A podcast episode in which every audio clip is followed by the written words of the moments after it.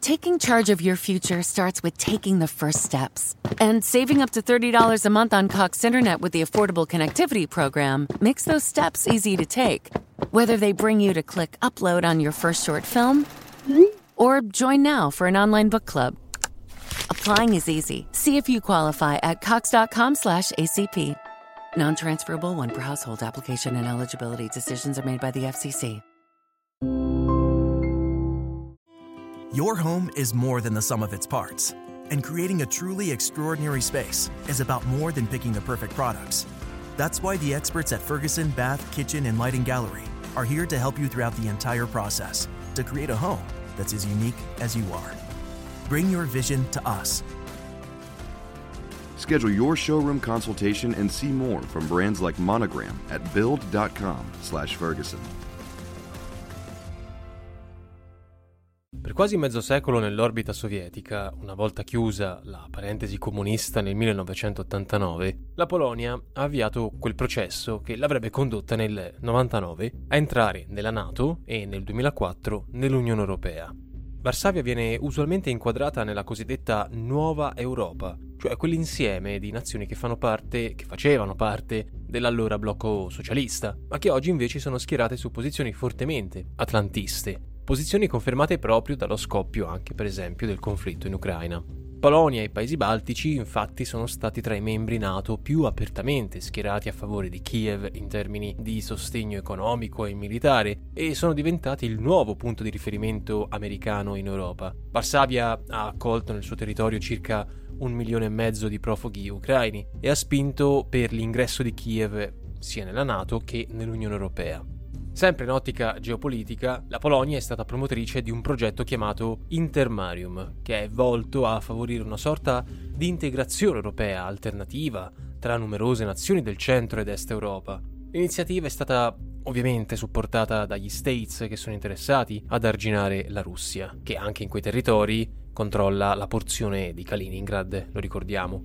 Diciamo che è impossibile trascurare tutta una serie di decisioni politiche interne che in Polonia hanno fatto sollevare più di una riserva sul rispetto delle garanzie democratiche da parte di Varsavia. Politiche queste che hanno provocato dure reazioni da parte eh, delle stesse istituzioni europee. Già nel 2019 la Corte di giustizia dell'UE aveva infatti condannato la Polonia per alcuni provvedimenti ritenuti lesivi del principio di autonomia e indipendenza della magistratura. Il governo di Varsavia infatti aveva ridotto l'età pensionabile dei giudici, con l'obiettivo di estromettere magistrati non graditi, a cominciare da quelli che avevano servito sotto il regime sovietico. Non si è trattato infatti di un caso isolato, perché nel 2022 il Parlamento europeo ha esaminato su proposta della Commissione europea una risoluzione nella quale si temeva il mancato rispetto dei valori fondanti dell'Unione da parte sia dei governi ungherese che di quello polacco. Difatti già a settembre 2018 era stato emesso un simile documento nei confronti di Budapest.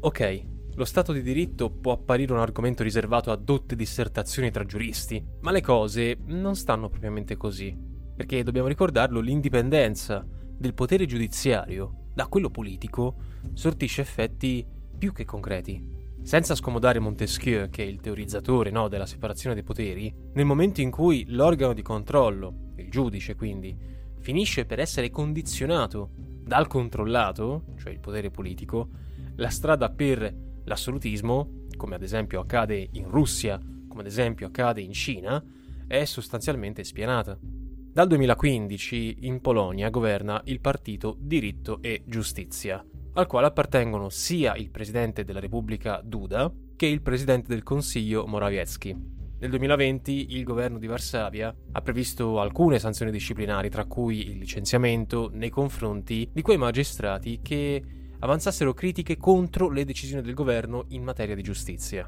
Con il tempo la Corte Costituzionale polacca ha accolto sempre più giudici vicini al partito di governo, tant'è che due anni fa, il 14 ottobre 2021, il massimo organo giurisdizionale di Varsavia ha deciso di non riconoscere più il primato del diritto dell'Unione Europea sulla Costituzione polacca.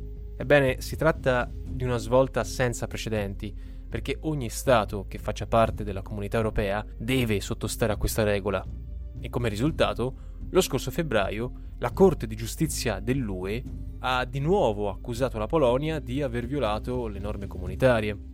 Secondo il ministro della giustizia polacco eh, Ziobro, si è trattato di un tentativo di ledere l'autonomia e l'indipendenza della Polonia. Si è trattato, secondo lui, di un attacco pianificato per seguire quello che lui definisce il piano tedesco e rendere così Berlino la capitale centralizzata d'Europa.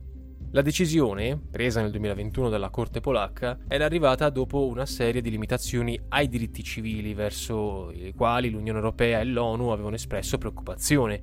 Facciamo un esempio. Nel 2016 Diritto e Giustizia, il partito polacco, aveva varato una legge che prevedeva che i dirigenti dei mezzi di informazione pubblici fossero scelti direttamente dal governo. A inizio 2021 invece Varsavia aveva negato il diritto all'aborto e da anni si oppone alla comunità LGBT, tant'è che la Polonia rimane l'unico paese europeo a non riconoscere legalmente le coppie omosessuali. Ha generato clamore inoltre nel 2019 l'introduzione delle presunte zone LGBT free, cioè aree in cui le autorità locali avevano dichiarato che non avrebbero accettato persone omosessuali o transgender. Ecco, non lasciano spazio a dubbi le parole di eh, Kaczynski, che è il leader del partito di governo e che ha definito in più occasioni la comunità LGBT come una minaccia per la nazione. Non è certo un caso se la Polonia svetta nella classifica dei paesi più omofobi d'Europa, addirittura accanto alla stessa Russia. Un'ulteriore stretta allo Stato di diritto è arrivata con lo scoppio del conflitto in Ucraina e con l'acutizzarsi chiaramente delle tensioni storiche con l'arcinemico russo. Difatti nel 2022 in Polonia è stata varata una legge speciale contro i presunti agenti di Mosca che affida a una commissione governativa il bando dalla vita pubblica di tutte le persone che vengono ritenute affiliate al Cremlino. La decisione ha scatenato vigorose iniziative di protesta nel paese con centinaia di persone scese in piazza, centinaia di migliaia, scusate, di persone scese in piazza contro una legge che viene ritenuta liberticida e che col pretesto della guerra vedrebbe ridurre gli spazi per il dissenso interno. Ora, se a sancire un diritto sulla carta è cosa buona e giusta, metterlo in pratica risulta impossibile se o quando non vengano garantiti adeguati strumenti per assicurarne il rispetto. Difatti, nel momento in cui il giudice chiamato a tutelare un diritto viene subordinato al potere politico, capiamo facilmente che il pericolo di abusi da parte dell'esecutivo aumenta esponenzialmente. Poi, a parte gli interventi della Corte di Giustizia, Bruxelles sta provando a esercitare pressioni sulla Polonia, eh, addirittura minacciandola di bloccare i fondi che derivano dal cosiddetto Recovery Fund e persino di espellerla dalla stessa Unione per violazione dei diritti comunitari.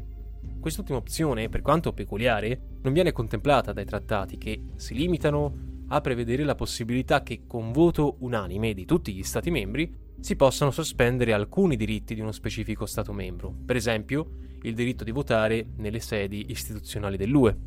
Per essere molto molto molto realisti, questa misura verrebbe difficilmente approvata, dato che con tutta probabilità Polonia e Ungheria, anch'essa molto avversa all'Unione Europea, si metterebbero d'accordo su una sorta di veto incrociato. Tutto ciò senza considerare che uno scontro di questo livello rischierebbe di produrre più svantaggi che benefici e potrebbe mettere in discussione lo stesso impianto dell'UE.